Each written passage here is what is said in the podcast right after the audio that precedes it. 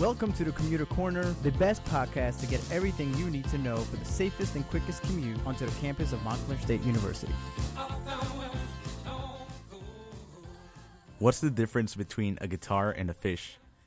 You can't tune a fish. oh Lord. Welcome everyone to the Commuter Corner podcast. My name is Josh. I always expect a joke at the start of the podcast from now on. That's uh that's the J Mars way. Well, I'm glad you're tuning in. If this is your uh, first time checking out this podcast, fantastic. It's always great to have new people on the show. This is your one stop shop to check out some of the bigger events going on this next week, events that you really don't want to miss. Like I mentioned last week, it's easy to just go home after classes, but we don't do the easy thing here as commuters at Montclair State. We like to take advantage of what we spend over here and, you know, invest in our futures. Now, on today's show, we'll be checking out the commuter happy hour and then a few of the uh, talent nights, open mic nights going on this next week. And then I'll be recapping one of the bigger talent nights that happened this past week, which is the Grammys. Now, before we dive into it, I want to share with y'all a, a little inspirational quote that I found. It's from this guy, Jim Rohn, and feel free to apply this in, into your life as you will. The quote goes as follows Happiness is not something you postpone for the future it is something you design for the present. I'll let you ponder and meditate on that for a while. Let's get into it right now. First off is the Commuter Happy Hour that is hosted by the Office of Commuter Life. That's going to be taking place this Tuesday uh, from 12 to 2. It's going to be the second Commuter Happy Hour that's uh, going on this semester. Uh, there's going to be a cookies and ice cream bar you know, one of my favorite ice cream places is Holsten's over in Bloomfield, and that's tied with Applegate Farm here in Montclair. So I'm definitely looking forward to some ice cream. You know, summer season is coming up, and you know the ice cream is going to be coming out real soon. There's been some pretty warm weather lately, so I'm definitely looking forward to that ice cream. Now, there's also a whole bunch of open mic and talent nights I'm going to be highlighting here, so definitely uh, look forward for those events. One of those is going to be hosted by the Unified Asian American Student Organization. They're going to be hosting a bubble tea open mic night. So not only will there be talent, there's also going to be bubble tea, and bubble tea is my lord, it's it's really good. So I'm definitely looking forward to having some bubble tea.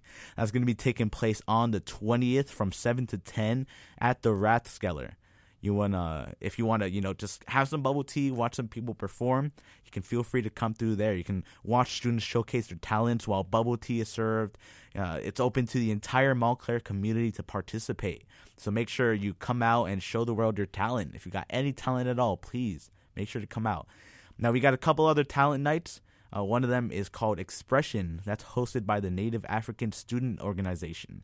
That's from 8 to 10 p.m. on the 19th over at the Rathskeller. It's very similar vibe. If you want to show off your talents, you can feel free to come over there and you know show them off.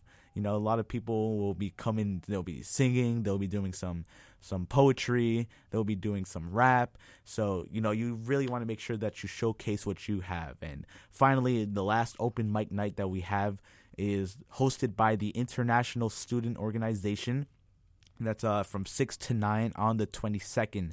Also at the Rathskeller. Rathskeller is the perfect place to be hosting open mic nights. They got a little stage there, they got a little piano. It's real low key, real nice vibe in there. So I can see why they're all hosting it at the Rathskeller. You know, one time I participated in open mic night, and someone called me up as they were doing some poetry, and you know, I, I, I was part of his poetry, and it was fantastic. You know, it was it was a spur of the moment decision for me, but you know, it was great. It was definitely a great time. So you want to make sure that you go to one of those open mic nights, talent nights. It's going to be a great time. If you got a talent, feel free to showcase it. Now, speaking on a larger scale, one of the bigger talent nights happened this past week. Um, and I know that happened last week, but I just had to get some of my thoughts on, on the winners of some of the categories for the Grammys last week. Now, I know that the Grammys don't typically go based on what's best, they'll go more on what's popular, but I'm just going to be giving some of my own personal preferences. So here are some of my thoughts on last week's Grammy Awards. So, first off is the Song of the Year. It, that went to This Is America by Childish Gambino. Now, I'm really proud of this song because it has probably one of the most dense music videos I've seen come out in a, in this generation, honestly. I mean, aside from the catchiness of the song, which is great, the music video is just so layered, and it truly deserves to be one of the first rap songs to get the Song of the Year award. Now, uh, uh This Is America also won Record of the Year, and it beat out the likes of I Like It, God's Plan, and Rockstar. And this song also won Best Rap slash Sung Performance. And I was truly surprised by these wins. I mean, I didn't think that it would get it. The easy pick would have been Drake or something. So props to the Grammys for getting this one right. Now, album of the year went to Kacey Musgraves' Golden Hour. Now, this genre isn't necessarily my cup of tea, you know, the whole country pop style, but my lord, I can't deny this album. It's just ear candy after ear candy, and I honestly can't complain that this won album of the year. It beat out Drake's Scorpion, which I personally think was a lackluster album. Cardi's Invasion of Privacy. I thought that was a decent album. I, wouldn't have been super mad if it won this one. And then Beer Bongs and Bentleys by Post Malone. So good job, Kacey. Keep killing it out there. Next up, Best Rap Performance. That was tied between King's Dead by Kendrick Lamar and Bubblin' by Anderson .Paak. Now, I personally would have gone with uh, by itself. It definitely gives off an old school Kendrick vibe. And I never thought I'd say this, but he actually does Kendrick better than Kendrick does Kendrick. I mean, absolutely no hate because Kendrick is one of my favorites. I mean, ask my boy Chad. You know, shouts to Chad. Follow him, Cooley.soul on Instagram. but Bubbling was a really perfect blend of flow and rhymes, and I definitely vibe with that track. So I definitely wouldn't have minded if that one won by itself. Best rap album went to Cardi B's Invasion of Privacy.